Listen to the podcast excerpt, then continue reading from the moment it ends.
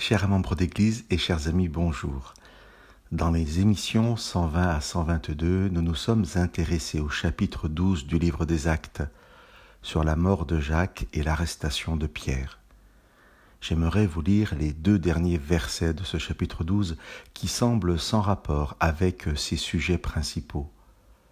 Cependant la parole du Seigneur se répandait et progressait, Barnabé et Saul, après s'être acquittés de leur service en faveur de Jérusalem, s'en retournèrent en prenant avec eux Jean, surnommé Marc.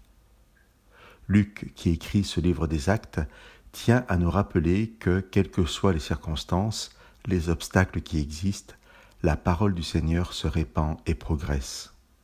Une information succincte à la fin du chapitre, un simple petit verset. Mais une espèce de fil rouge qui court tout au long du livre des actes, rien n'arrête la prédication de la parole.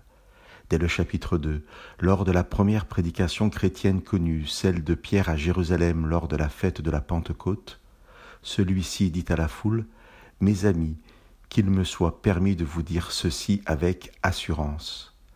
Jusqu'à la fin du livre, au dernier chapitre, lorsque Paul est en liberté surveillée à Rome, je vous lis les deux derniers versets des actes.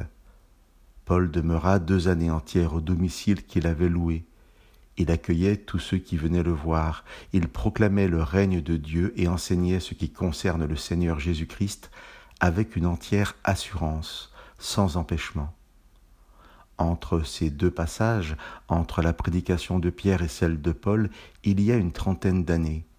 Mais le même mot revient qui caractérise la prédication de la parole, l'assurance. Pierre et Paul prêchent avec assurance. Cette assurance de la parole est une liberté de la parole que rien ne peut arrêter. C'est une vérité pour les trente années que couvre le livre des actes et pour les millénaires suivants.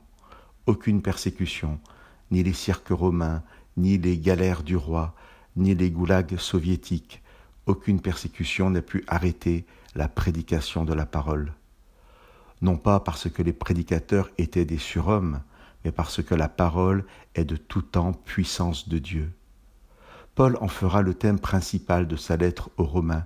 Il écrira au chapitre 2 que la bonne nouvelle est une puissance de Dieu pour le salut de quiconque croit.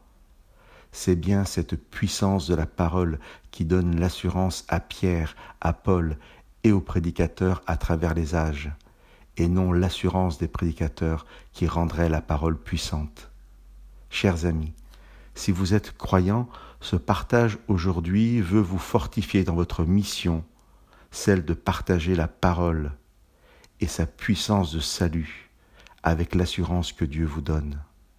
Et si vous êtes en chemin à la découverte du Seigneur, que vous puissiez être persuadé que cette parole a la puissance de vous toucher, puissance de Dieu, elle peut transformer vos vies et recréer dans vos vies ce qui doit l'être. Chers amis, qui que vous soyez, que Dieu vous bénisse de sa parole.